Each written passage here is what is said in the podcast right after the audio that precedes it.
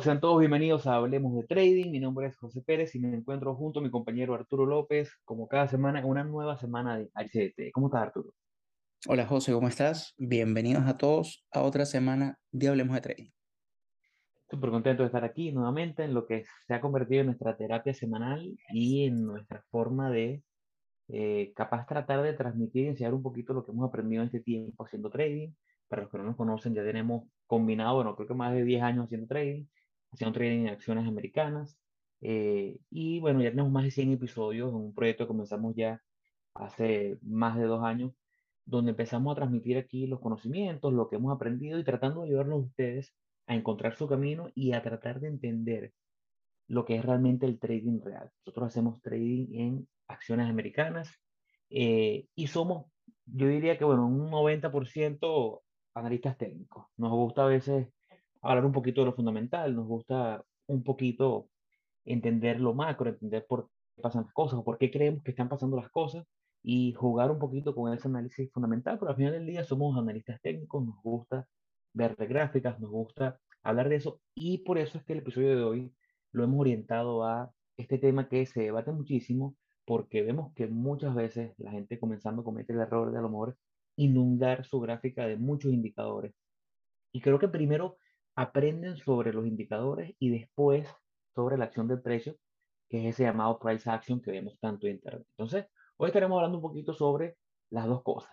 Price action, acción del precio versus indicadores, cuál es mejor, cuál es peor, cómo a lo mejor complementarlos y llevarnos por ahí. Pero bueno, antes de arrancar, como siempre, un poquito de publicidad de parte de Arturo que, que nos ayuda para que la gente nos siga en las redes sociales. Sí, mira, nos pueden seguir en nuestro Instagram, que estamos como hablemos.de.trading. En Twitter estamos como hablemos trading. Nuestro correo electrónico, correo.hdt.gmail.com y nuestro canal de YouTube, que es Hablemos de Trading. También esta semana nos llega la notificación de, de, por parte de YouTube, donde ya a partir de esto, desde creo que este mes, si no me equivoco, se va a empezar a hacer uso de los arroba o de los nombres de usuario, cosa que antes no pasaba en, en YouTube. Y eso dificultaba a veces un poco encontrarnos o encontrar a, a alguien, un creador de contenido en, en, esta red social o en esta plataforma. Entonces, a partir de ahora también pueden encontrarnos en YouTube como arroba hablemos de trading.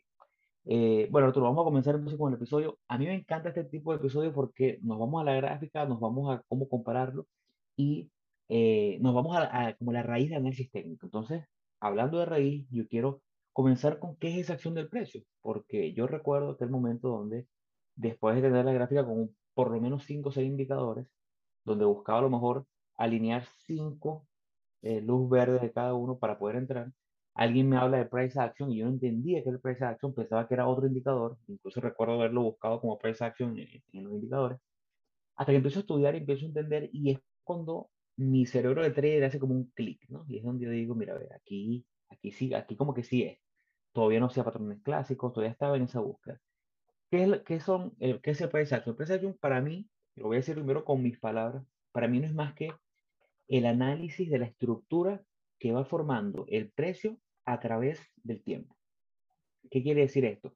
Quiere decir que nosotros vemos como eh, un activo que va tradeando hace movimientos que al final del día es como, como ese cuento de la línea, que la línea no es más que una sucesión de puntos.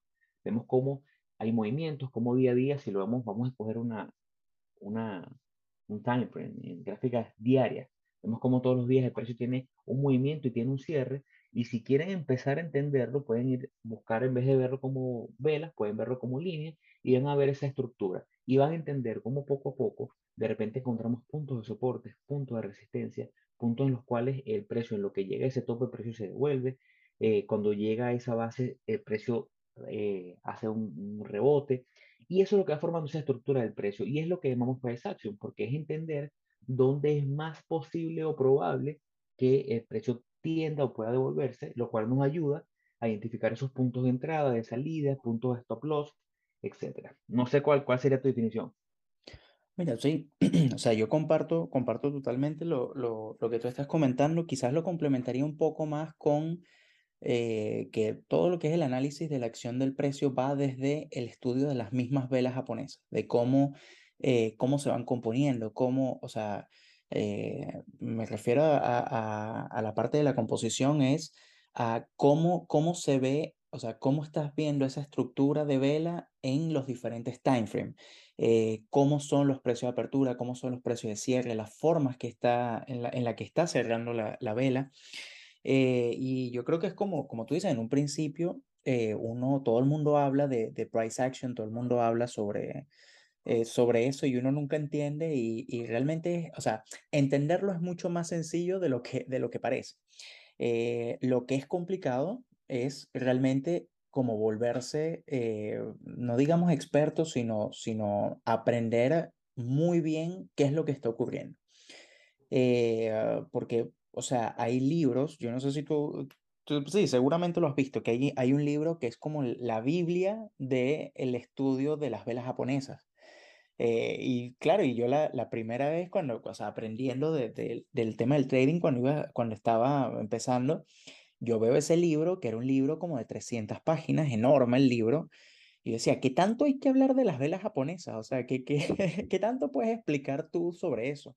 Y era muy interesante porque a medida que eh, obviamente empezaba con lo básico, empezaba con, bueno, qué era una vela japonesa, cómo, cómo estaba compuesta, todo, todo ese tema, pero después poco a poco él iba agregando la información y le iba agregando complejidad. Y a partir de eso, él sacaba conclusiones de, bueno, de interpretar qué era lo que posible, posiblemente estuviese pasando en el, en el mercado. Y, y escuchen bien que dije posiblemente porque que lo hemos dicho mil veces, nunca, nunca sabemos lo que va a pasar bien en el mercado, pero, pero busca o consigue una muy buena interpretación de lo que está ocurriendo entre la oferta y la demanda en ese momento, en, el, en la acción, en el mercado, en lo que estés estudiando y analizando en ese momento. Entonces, claro, el, el, análisis de la acción del precio no es más que eh, eh, analizar e interpretar justamente los movimientos de precio. ¿A partir de qué? Bueno, de los precios de apertura, de los máximos, de los mínimos, de los precios de cierre, de las zonas en donde se encuentra el precio, qué es lo que está haciendo. Ahora, yo creo que ahí hay un debate con, y lo veníamos hablando ahorita hace, hace poco, eh, o sea, antes del, del, episodio, que era justamente qué, cuáles son como los componentes del análisis del, del precio, o sea, del, de la acción del precio. Y claro, yo para mí siempre en mi cabeza han estado, son dos elementos, precio y volumen. Eh, pero muchas veces, y, y José me, me, hizo la declaración de que muchas veces eh, lo que dicen es que es 100% precio, es 100% movimiento de precio. Eh, no sé si explico un poco eso, cómo es el, esa, esa explicación. Lo que pasa es que los puristas del, del análisis técnico, del price action como tal, primero, bueno, no, no voy, a primero, no voy a tocar las desventajas, ahorita hablamos de eso, pero con el tema de volumen y el precio, dicen que al final del día, incluso hay eh, mercados en los cuales no tienes data fidedigna del volumen, entonces lo descarga. Incluso en Forex es uno de esos mercados donde es difícil tener una data precisa del tema de volumen. Y Forex es uno de los mercados donde, eh, igual en, en criptomonedas, pero en criptomonedas tú estás trayendo Bitcoin y te vas a un exchange, pero ese exchange está manejando una cantidad finita de, de Bitcoin eh, y hay cientos de exchanges. No es como, por ejemplo, nosotros en acciones americanas, que en acciones americanas, si estamos trayendo AMD, AMD cotiza en, en Nasdaq, es el único lugar en el cual eh, se, se dan las compras y la venta, por lo tanto tenemos un volumen que es el universo total de las transacciones que está teniendo ese activo. Mientras si nos vamos a Bitcoin o si nos vamos a Forex, a un par, eh, euro dólar, al final del día no tenemos esa data real o no tenemos una data que realmente pueda ser válida. Tenemos una data que puede darnos cierta, una muestra, puede darnos cierta guía de lo que está pasando, pero no tenemos la data real. Entonces, a partir de ahí es donde ellos dicen, mira, el price action no depende enteramente del volumen, se puede complementar, pero también tú puedes ser un purista de price action donde tu gráfica sea una gráfica desnuda, a mí me encanta ese tipo de gráfica, y solamente veas el precio.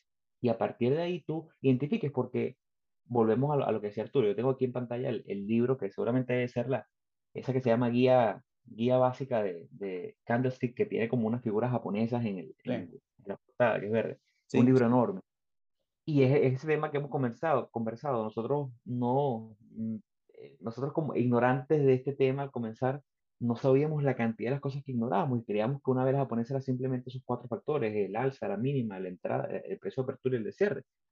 Eh, la realidad es que hay mucho que estudiar y hay gente que dice, estos puristas que, que no usan el volumen o no necesariamente usan el volumen, dicen que tú en una vela puedes interpretar, interpretar cómo fue esa oferta y demanda sin saber cuántas personas compraron. Ahora, yo estoy de tu lado totalmente. Para mí, pensar en precio y no pensar en volumen es, es difícil. A mí me gusta, pero entiendo que es por el mercado que operamos. Entiendo que cuando nosotros vemos una vela y enseguida bajamos la mirada automáticamente a ver el volumen, a ver si el volumen fue acompañado o no, eh, es porque tenemos una data real. Sin embargo, también debemos aclarar que dentro de todo el universo de price action, el volumen es rey, porque aunque el, perdón, el precio es rey, porque aunque el volumen nos ayuda, tú tienes que estar de acuerdo conmigo que muchas veces vemos como un movimiento muy fuerte, con un volumen muy pequeño, por debajo incluso del promedio, en teoría no está validando ese movimiento. Y sin embargo, el movimiento es real, el movimiento se da, la acción rompe nuevos máximos y el volumen nunca lo acompañó. Entonces, al final del día, el precio siempre es rey. Claro, sí, no, incluso hasta pasa el caso contrario. Ocurre que se forma, o sea, se forma la vela, se forma, eh, va acompañado un buen volumen e igual falla el, el, la, la, entrada. O sea, eh, al final es, es, lo que tú dices, o sea, el precio siempre va a ser el, el que comanda en general todo. Pero sí soy partidario de que, eh, o sea, yo, yo veo el volumen como más un tema de intención eh, al movimiento, o sea, como que acompaña, si, si, o sea, si tú vas a llegar y vas a tocar una zona de soporte, una zona de resistencia, si tú me das un patrón, o sea, un patrón de, no sé, imagínate un, eh, una zona de soporte y va a rebotar con un martillo alcista. Eh, si ese martillo alcista viene acompañado con un buen volumen o un volumen por encima del promedio, no tiene que ser un volumen exagerado, sino un volumen por encima del promedio, ya a mí me está dando que hay interés en esa zona, como que hay interés en que puede rebotar el, el, precio. Entonces, si yo en cambio veo lo mismo, pero lo veo sin volumen, siempre me lo pienso dos veces porque obviamente se sale de mi plan de trading. Y por eso yo creo que a lo que voy es, esto es un tema muy, eh, sigue siendo muy personal, sigue siendo muy a lo que te funciona a ti. O sea, la gente que no, inclusive yo me acuerdo que vi hace poco un, el, el curso de opciones que yo vi, eh, la chica que me, que me dio el curso, ella, me, eh, ella estaba comentando que ella en, la, en todos los que eran, eh, o sea, su estrategia de rebote, sobre todo en MA200, ella lo hacía sin ver el volumen. ella simplemente veía, está testeando MA200, esto es una zona importante de, de, de soporte, compro, o sea, así, directo, y yo, ¿sabes? Yo quedé como, como, ah, pero ¿cómo? O sea, no, no ves más nada. Y a ella le funciona y le funciona perfectamente. Más bien, ella dice que sus mejores operaciones siempre son en esa zona. Eh, pero a mí me da... Permíteme compartir pantalla para mostrar un ejemplo de, de, eso, ¿no? De eso que estamos hablando, mientras terminas la idea. Dale, dale. Sí, sí, ya y ahí te permití, te permití compartir. Yo, yo lo que, a lo que iba con eso era que eh, termina siendo un tema de qué es lo que te funciona a ti o qué es lo que le funciona a la persona que está operando. O sea, eh, si, si no te, ahí, ahí, ya se ve la, la, pantalla. Si quieres, si quieres explicar el, el ejemplo. Yo, para el tema este de, de, volumen, porque repito, a mí me encanta el volumen tanto como Arturo y, y, lo uso muchísimo, pero volvemos al tema del purismo en el price action, ¿no? Como el price action debería estar por encima de todo, incluso de las señales que uno considera eh, irrefutables, por lo menos en este caso volumen. Y lo quiero aclarar es porque después vamos a eso cuando estemos entrando a la parte de indicadores, bueno, ya deberíamos empezar a entrar en la parte de indicadores. Y es que por más que el indicador diga es momento de comprar, si el volumen, si el precio no te está confirmando o diciendo, al final, como dice el, el dicho en inglés en el trading, el precio es el que paga. Por ejemplo, aquí vemos como yo, Robinhood, que es una empresa que ha estado tratando de, de, de encontrar un punto de entrada en algún momento, eh, tengo rato viéndola, tengo rato viendo cómo a lo mejor aquí en este punto hace cierta consolidación. Este día, el 29 de marzo de este año, hizo un movimiento bastante fuerte, una vela bastante, bastante fuerte, con una vela de volumen increíble, que es esta que está aquí abajo, que estamos, si la comparamos con el volumen promedio, es tres, casi cuatro veces más del volumen promedio de los últimos tres meses.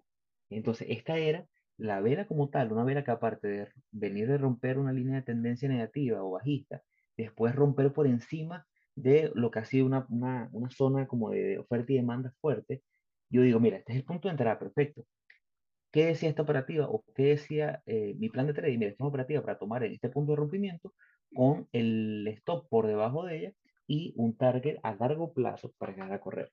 ¿Qué ocurrió? Después de esto, ocurrió lo, lo que yo diría impensable, ¿no? Ocurrió lo que a lo mejor yo creí que no iba a pasar, que es que después que compro, tres días después el precio cae y toca mi, mi stop. Y, ni siquiera es que toca mi stop y después se devuelve, sino que toca mi stop y después hizo nuevos mínimos y nuevos mínimos y nuevos mínimos. ¿Por qué? ¿Qué es la moraleja? Independientemente de que el volumen haga ese movimiento explosivo, si el precio no me está dando o no me mantiene mi teoría alcista, que es la que me dio mi compra, o mi teoría bajista, que es la que me dio mi venta, simplemente hay que salir y hay que creer en el volumen, en el precio. Independientemente, usemos el volumen como confirmación, pero no es el definitivo. El definitivo siempre va a ser el precio. Ahora, y ahí yo creo que también la, la moraleja, y no viene de este episodio, sino es gracias a Dios que colocaste un stop loss. Claro, porque si no, una pérdida de 1%, de 1% puede haber sido una pérdida de 4%. Claro. Entonces, eh, y eso no, no va en el, en, en el episodio, pero pues, es una buena moraleja y conclusión sobre, sobre eso. Ya, ahora, por otro lado, ¿qué son los indicadores? Entonces, los, los indicadores, ¿verdad? Eh, se forman porque son elementos que uno agrega a la gráfica o son elementos que uno, eh, o sea, son que salen a partir o son el resultado de fórmulas matemáticas. Y lo que buscan es también a partir de, eh, de el precio, a partir de, de, de la, cualquier elemento del precio, dependiendo del indicador, buscar, buscar una forma de perdí la palabra, perdí la palabra. Eh, o sea, una, una forma, ok, perdí la palabra, José. o sea, un indicador al final del día lo que busca es, mediante el uso de la data pasada, esta palabra es importante, no la, no la pierdan de vista, mediante data pasada, porque no hay indicador que predice, que ese es el gran punto, queremos que entiendan que un indicador nunca te va a predecir lo que va a pasar, porque el indicador se está basando en la data del pasado. Es imposible que te prediga, te, te vaya a predecir algo. No funciona así. Simplemente con una data pasada, como funciona en estadística, nosotros con una data buscamos plantear y entender qué es lo más probable o posible que pueda terminar pasando. Sin embargo, como bien conocemos en estadística, el hecho de yo tener una, una, una muestra que me, que me diga que, mira, el 80% me dice que esto es lo que va a pasar, no significa que eso sea lo que termine pasando. Al final, todos los indicadores, no existe un indicador que trabaje con data futura, porque a eso se le llama Walter Mercado, una persona que lee el futuro, ¿no? Aquí siempre va a usar la data del pasado, la data del pasado, para tratar de, de, de, dar su modelo. Por lo menos, el indicador más famoso y más básico de todos es el, la media móvil. La media móvil no es más que un indicador que la programación o, o la matemática detrás de él te dice, me tienes que dar eh, qué data quieres que yo use.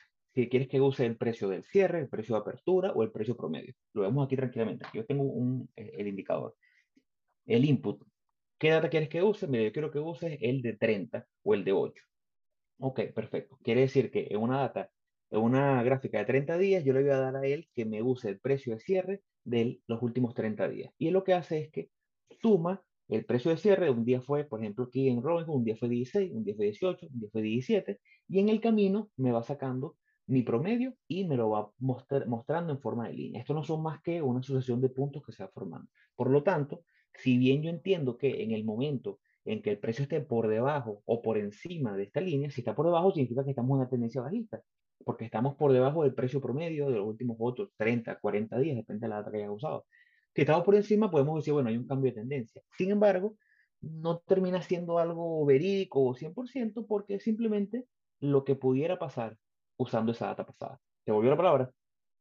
No, no me volvió la palabra, pero eh, sí, perdón, pero yo lo que voy es que eh, obviamente ahí la palabra, la, la, palabra importante es, el, es, es justamente ese, es la palabra pasada, o sea, el, al final es el, eh, los indicadores toman ya información del precio que ya ocurrió, ¿verdad? Entonces, eh, a partir de eso, bueno, por lo menos la media móvil lo que va haciendo es va construyendo una línea a partir de una sucesión de puntos.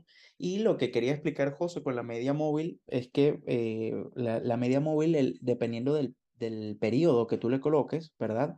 Porque la, siempre las más conocidas son EMA 20, EMA 50 y EMA 200 y dependiendo de justamente el, el por ejemplo, el, la de 20 periodos significa es, bueno, él lo que hace es la sumatoria de los últimos 20 precios de cierre, ¿verdad?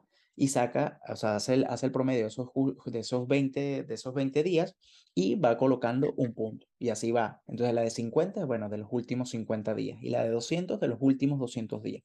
Y eso lo que te va dando es información de, bueno, de cómo está el precio en relación al promedio de los últimos 20, de los últimos 50 de los últimos 200 días.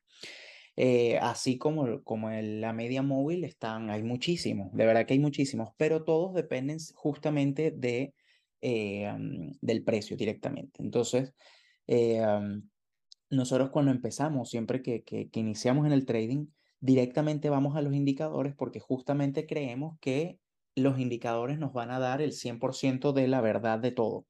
Eh, cuando justamente no, no, es que sea todo lo contrario, sino que siempre el precio es el que te va, el que te va a terminar dando como la realidad del tema, sobre todo por lo que dijimos. Y de ahí vamos, ya de, ahí vamos a hablar de un poco sobre las ventajas y desventajas que tiene eh, cada, uno de, cada uno de ellos. Ahí colocaste el, el RSI. Queremos el RSI como una forma de que la gente eh, vea que, porque ¿cuáles son los famosos? Cuando nosotros comenzamos, lo primero que nos dicen es mételo en estocástico, mételo en RSI, mételo en MACD.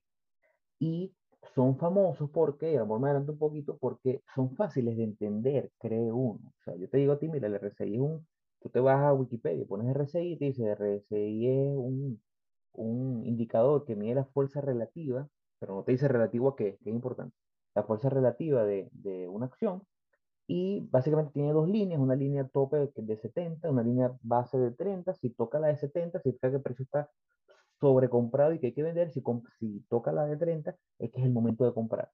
Pero el problema es que no te da contexto. Y aunque tú puedas decir, mira, sí, lo entiendo perfectamente, a lo mejor no, no, nunca te va a dar con certeza, porque no existe un indicador perfecto, no, existe. Para mí más bien, el indicador ralentiza tu proceso porque te hace creer que es más fácil y me metes cuatro o cinco indicadores, espera que se alineen los cuatro, que es muy difícil que pase, te crea mucha ansiedad, al final te das cuenta que no hiciste dinero con eso y, bueno, al final te sientes frustrado, ¿no? Porque creíste lo, lo, que, lo que no era. Por ejemplo, si tú agarrabas aquí y decías en este punto, mire, el precio está sobre, por lo menos en este punto, 12 de abril de 2021, el precio está, ya tocó los 70, es el momento de vender. Hubieses vendido, el precio se permanece 1, 2, 3, 4 semanas moviéndose en el mismo rango, tú te desesperas, tienes tu dinero guardado ahí, encapsulado en un solo activo, y después de eso, tú ves que empieza a caer, mira, es el momento. Incluso vendes un poquito más y después tienes un rally. Ven como el indicador se mantuvo durante un gran tiempo, porque eso es lo que no te dicen. Hay una, hay una frase muy famosa en economía que es de, de Robert Mann Keynes, que es que dice que los mercados pueden permanecer eh, irracionales mucho más tiempo de lo que tú puedes permanecer solvente. Y es una frase que a mí me quedó muchísimo porque es muy, muy, muy real al final del día, lo que tú crees que puede pasar o que va a pasar porque estás confiando en tu indicador, puede que no pase y el mercado puede permanecer eh, irracional, según tu teoría, mucho más tiempo de lo que tú vas a poder permanecer solvente.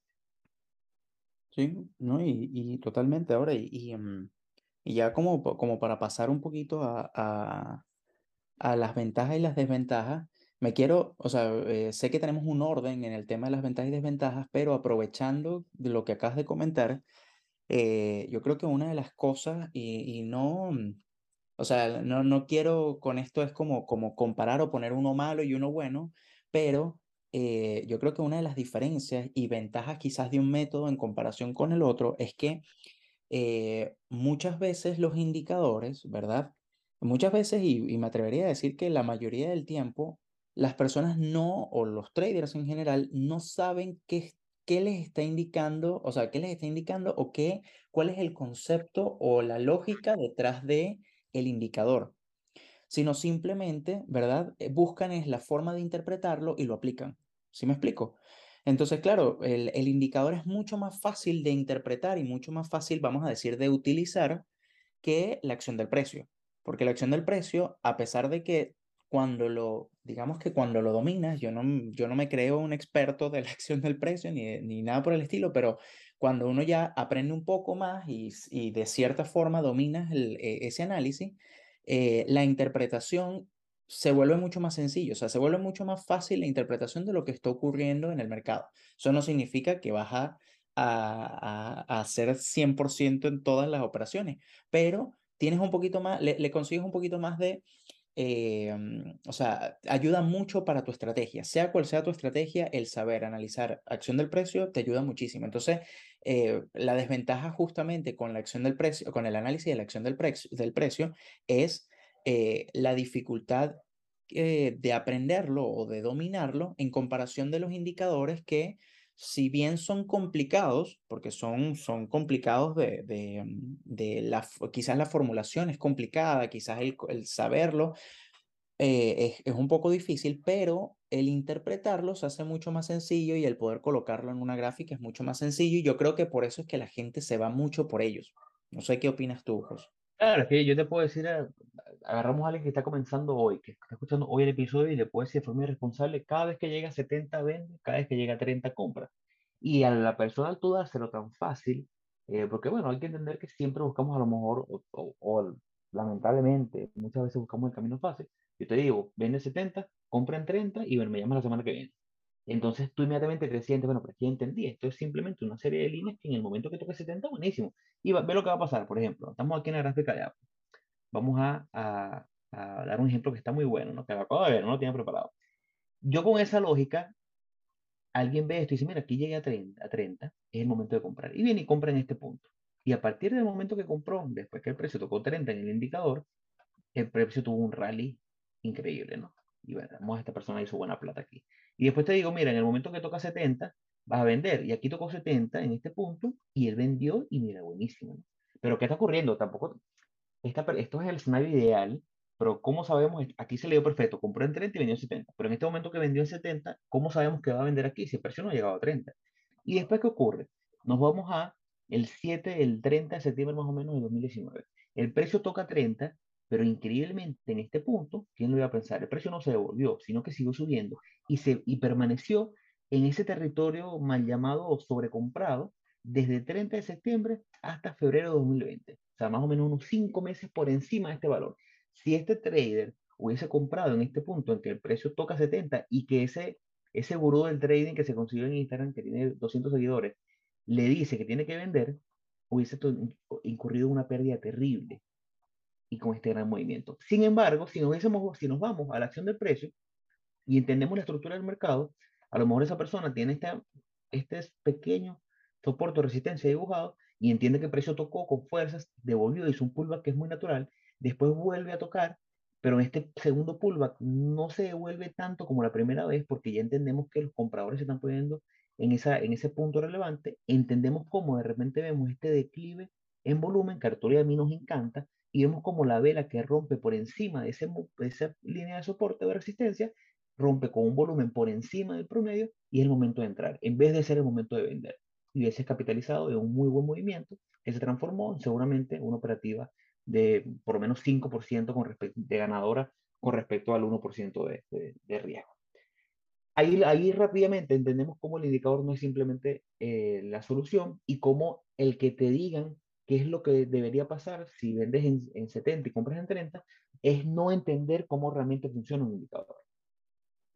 Sí, y es eso, y es eso, que muchas veces eh, por la facilidad de la interpretación del indicador, eh, yo, eh, también es lo que, lo que tú comentas, de que quizás no sé si es bueno o es malo, de que buscamos quizás de buscar la forma más sencilla de hacer las cosas eh, pero le, le, buscamos esa, esa facilidad al trading, eh, que al final sí, efectivamente el buen trading es bastante sencillo, pero, eh, pero en un principio cuando estás aprendiendo tienes que aprender y saber qué es lo que estás haciendo. Ahora, ya continuando con un poco con las ventajas y las desventajas, que es algo que también que va de la mano con esto que venimos hablando. la acción del precio, ¿verdad? Siempre o sea, la acción del precio, dependiendo de cómo, o sea, el análisis, el price action, eh, normalmente, dependiendo de cómo lo veas, tiene dos variables o dos elementos únicamente. Tiene precio y volumen, o precio solamente en dado caso de que, de que, mm, eh, de que seas más, de, que tengas la otra visión. Ahora, eh, con los indicadores pasa algo diferente. Con los indicadores, uno, sobre todo al principio, uno empieza a buscar, como uno quiere buscar que esto te dé, todas las operaciones te den positivo y conseguir una fórmula mágica que te dé todas las operaciones positivas, vas a llenar tu pantalla de muchos indicadores. Vas a colocar RSI, vas a colocar MACD, bandas de Bollinger, Fibonacci, zonas de soporte, zonas de resistencia, vas a colocar medias móviles, vas a colocar todo, eh, sé que las zonas de resistencia y soporte no son indicadores, pero vas a colocar la mayor cantidad de indicadores posibles, porque indicadores hay millones. Ustedes se, se van a la galería de TradingView y van a conseguir no solamente los indicadores como de la librería de TradingView, sino también unos que han creado los mismos usuarios de, de, de la plataforma. hay cosas locas. E incluso hay uno que te dice cómo traer dependiendo de si la luna está en cuarto menguante o, o luna llena. Bueno, imagínate, o sea, entonces a lo que voy es que, y ahí yo creo que sería una ventaja por parte del, del, del análisis del price action, porque, eh, porque mientras más limpia tengas la pantalla, más fácil es de visualizar las cosas. Y mientras más coloques, más indicadores, se te, se te dificulta mucho más y al final te vas a dar cuenta de que esa no es la vía, de que realmente la vía no es, es más, fíjense, fíjense solamente la, la, la pantalla de José quitando el, el RSI que no, eh, que no lo utiliza. Eh, es simple y sencillamente, ¿verdad? Una media móvil y listo. Y simplemente zonas de soporte, zonas de resistencia. No hay absolutamente más nada en la gráfica. Entonces, con el tiempo uno se va dando cuenta de que mientras, o sea, de que menos es más. y, es, como, yo creo que la principal ventaja de, del price action. Claro, porque como dice Arturo, hay tantos, tantos indicadores que es muy fácil, eh, y hemos sido presa de eso, no lo decimos de, de, una posición cómoda, hemos sido presa de eso. Es muy fácil enamorarte de un indicador toda la semana porque todas las semanas dices, mira, este me encanta. Incluso yo, hay dos o tres indicadores que a mí me gustan bastante. Hay uno que se llama eh, eh, los pivotes estándar, que a mí me gusta bastante porque eh, al final del día yo sí creo que hay muchos puntos en la gráfica que están siendo vistos por muchas personas y si bien no es un punto relevante a nivel de, de, de, de lógica, sí es un punto relevante porque al estar tantas personas viéndolo, al final funciona como un punto donde la gente va a estar comprando dinero. Por ejemplo, la media móvil de 200, yo no la uso, aunque la media móvil, esta media móvil que tengo yo que es de 30 cuando la vemos en gráfica diaria, la media móvil de 2, perdón, cuando la vemos en semanal, esta es, este es el mismo punto, una media móvil de 30 en semanal es lo mismo que a nivel de precio que la media móvil de 200 en diario, eh, que es la como que la universalmente la, la que más se ve, ¿no?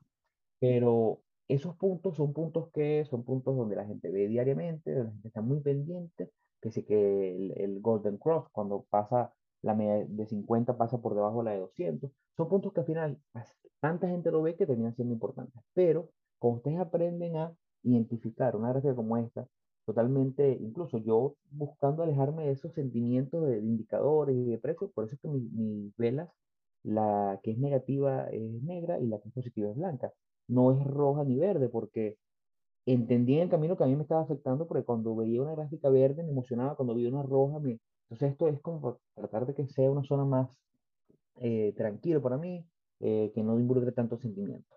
Ahora, eh, y otro punto importante que lo he repetido varias veces, Arturo también, es que cuando tienes dos, tres, cuatro indicadores, cada uno de estos indicadores parece ser el santo real, quieres combinar a los cinco indicadores y al final lo que termina pasando es que muchas veces dejas de operar buscando ese punto en el cual los cinco se alineen para poder tomar cooperativa y no operas. Y al final del día, después que entiendes el trading, entiendes que no es solamente lo selectivo que debas o puedas hacer, sino que necesitas estadísticamente tener operativa. Tú necesitas estar, tener exposición al mercado y entender que después de 100, 200, tú tienes que ser rentable. Tus números tienen que darte rentabilidad, tu estadística tiene que darte rentabilidad y te vas a entender que una operativa es solamente una y necesitas tomar una cierta cantidad de operativas al año sin, sin, sin caer en, en sobretradear, ¿no? En hacer más de las que debes, pero sí debes tener una operativa. Es como dice Mal Minervini, ¿no? Y con eso te doy el pase. Mal Minervini dice, si tú consigues un sistema que te dé eh, dos dólares cada vez que cae, cada, cae serie y un dólar cada, y pierdes un dólar cada vez que cae cara, no vas a querer lanzar esa moneda cuantas veces puedas en tu vida. Es lo que vas a querer. Y es eso. Si nosotros conseguimos un sistema que se adapte a nosotros y que encontremos en el cual nos da un 40, 50% de operativas ganadoras. Y cuando ganamos nos da dos veces lo que perdemos, no vamos a querer operar las veces que queramos, las veces que sea posible. Eso es el trading al final, si lo logras hacer bien. Y después de, qué, qué, qué buen pase filosófico, me encanta. Bueno, y ya así, la, la última, la, la última ventaja, desventaja, eh, y, ahí hay otro punto para, para, el, para la acción del precio, para el análisis de la acción del precio, y es que eh, justamente lo dijimos durante al, principio de- del episodio cuando estábamos explicando ambos conceptos, y es que justamente eh, los indicadores tienen un retraso frente al análisis de la acción del precio. ¿Y por qué? Bueno, justamente porque eh, todos dependen del precio y todos dependen justamente de, o la mayoría, para no decir todos, eh, de los precios de cierre de, las velas eh, o, de la acción.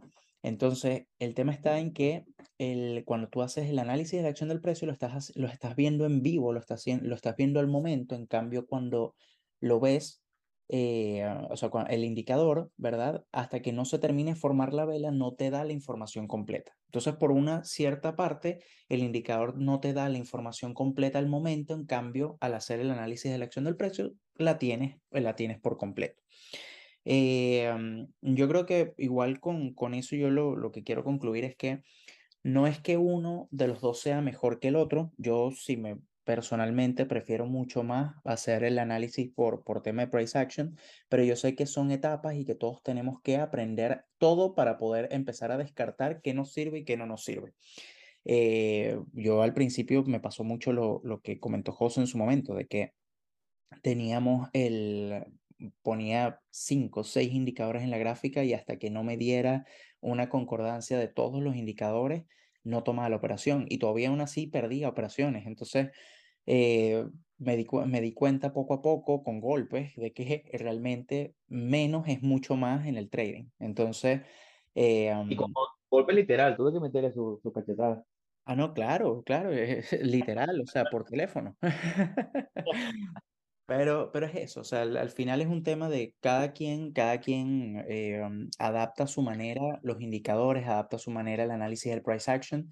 No es que sea uno mejor que el otro, simplemente hay que aprender ambos, ¿verdad? Hay que saber hacer ambas cosas para poder tener la propiedad y, y el poder tener ese criterio de decir, mira, voy a utilizar esto porque esto me funciona mejor o esto no me funciona, porque si utilizando cinco o seis indicadores te funciona y eres rentable de esa forma, mire amigo, adelante. Coloque Claro. siete si quiere. Pero ¿sabes qué creo yo? Y para ya cerrar, ¿no? Porque ya, ya se nos acaba el tiempo. Que la raíz de este problema, la raíz del problema de tener muchos indicadores, es la búsqueda infinita en el tiempo de ese primer año, primeros dos años de un trader, de ser, no ser rentable, sino de tener un porcentaje de acierto del 80%. Porque el problema recae en que no queremos perder, no queremos aceptar las pérdidas como parte del negocio, no queremos entender que necesitamos perder para poder ganar cuando ganamos dinero. De, pues, de- de entender que el negocio no es ganar 80% de las veces, entender que el negocio no es un, el trading no es ego, el trading no es yo, mira, yo soy bueno porque el 80% de las veces el precio hace lo que yo dije que iba a pasar, yo estoy prediciendo lo que iba a pasar.